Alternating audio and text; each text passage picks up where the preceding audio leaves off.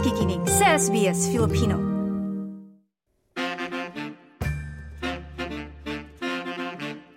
Sa ating bagong segment tuwing araw ng Linggo, ating aalamin ang ilang trending ngayon na pinag-uusapan sa online world.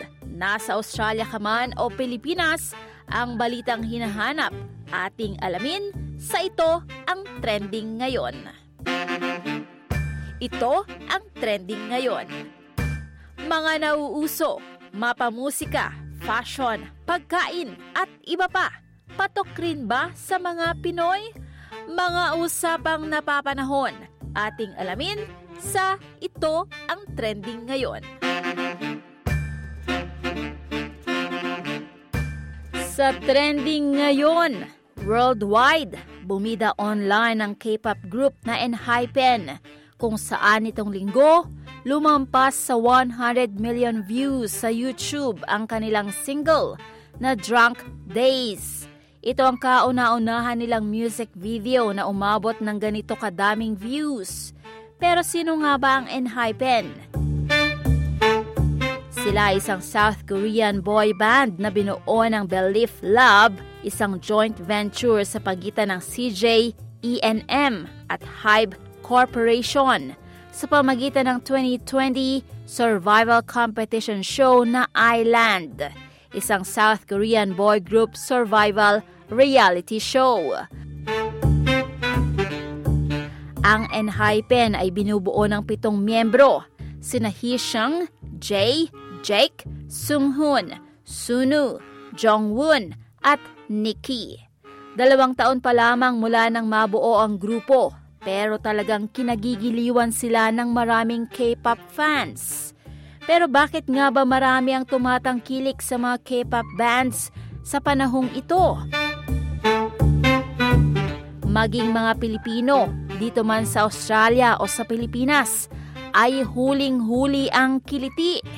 Ibinahagi ng university student na si Zane Sodario mula Sydney kung paano siya nagsimulang mahilig sa K-pop music. I was introduced to K-pop when I was scrolling through, I think. It might have been S B S Asia on the T V ko. It was like, I remember it was an Asian radio station, and then they're playing Asian music, but then I recognized it as Korean. Um, it was, I think, Big Bang song, Loser. And that's how I got into it. Um, but my favorite K-pop music would have to be from the works of the artists like G Dragon and his group Big Bang. And what really got me into it is I was able to relate to the music even if it's a different language. This specifically goes to this specifically Loser by Big Bang, where it's like they're singing about sort of being outcasted, and because some of it is in English, that's initially where I got drawn to it. But then when I researched the lyrics, that's why I stayed for the music. Yeah.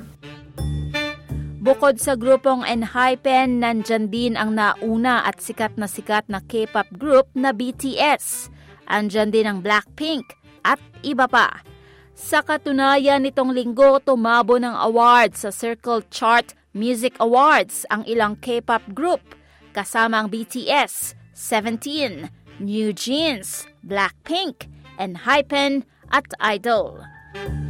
Gaya nga ng sabi ng Filipino-Australian K-pop fan na si Zane Sodario, sa kabila na may mga lyrics sa kanta ng mga K-pop music na nasa ibang wika, malaking check naman para sa mga K-pop fans na tulad niya, nakabilang sa Gen Zs, ang punong-puno ng energy na musika ng mga K-pop music at ang mensahe ng bawat awiting ito.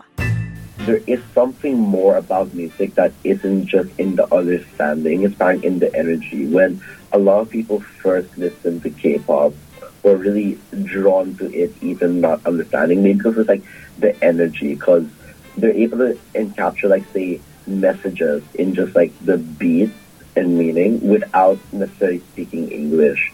I think this was most evident to me with Loser, the the music Loser by um, Big Bang, where it was such an emotional song, and I was able to realize that without understanding Korean.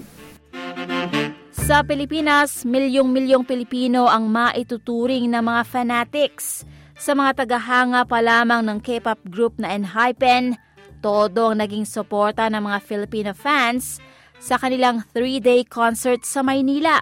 Higit isang linggo na ang nakakaraan. Sa katunayan, sold out lahat ng concert night ng grupo at tunay na pinag-usapan nito online. Sa Pilipinas pa rin, mainit na pinag-usapan online ang mga paborito ng mga Pinoy na minatamis, ang turon at maruya. Ito'y dahil sa inilabas ng lifestyle website na Taste Atlas. Ang kanilang listahan ng fifty best deep-fried desserts sa mundo, kung saan pang twenty-one ang turon sa score na four point one zero out of five. Para sa mga hindi nakakaalam, ang turon ay gawa sa binalot na saging na saba at langka. Ipiniprito ito sa kumukulong mantika at binubudburan ng pulang asukal. Ang iba'y nilalagyan ito ng caramel o kaya'y roasted sesame seeds. Pang thirty-six naman ang maruya sa score na three point nine zero out of five sa score na binigay ng Taste Atlas. Gawa rin sa saging na saba ang maruya, pwedeng hiniwa-hiwa o minasa, at binubudburan ng harina at ipiniprito ng malutong.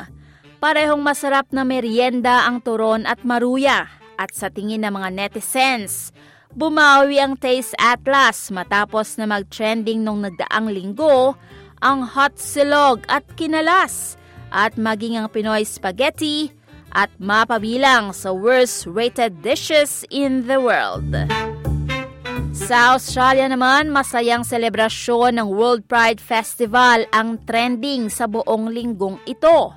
Sa paglulunsad ng festival nung nagdaang Biyernes at sa inaasahang kabuang seventeen days ng kasiyahan ng World Pride, kung saan host ang Sydney at ito ang unang pagkakataon na maganap ito sa Southern Hemisphere.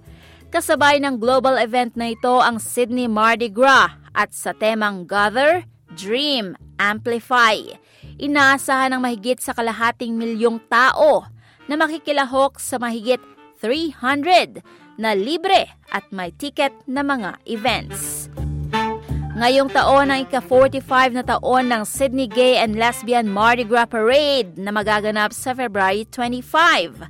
At magbabalik ngayong taon sa Oxford Street matapos ng dalawang taon nito sa Sydney Cricket Ground.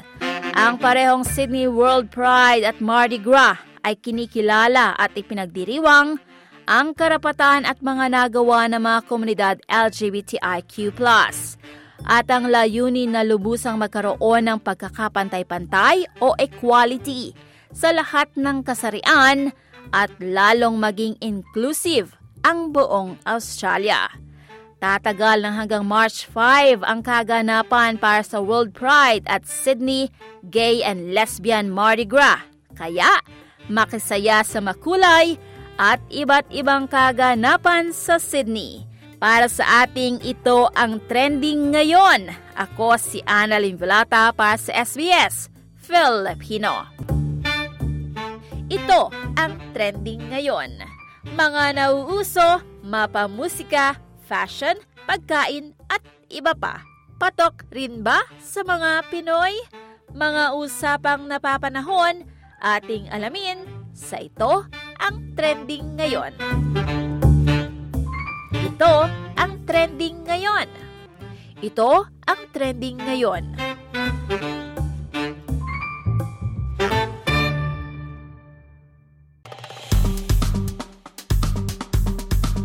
I-like, i-share, mag-comment. Sundan ang S B S Filipino sa Facebook.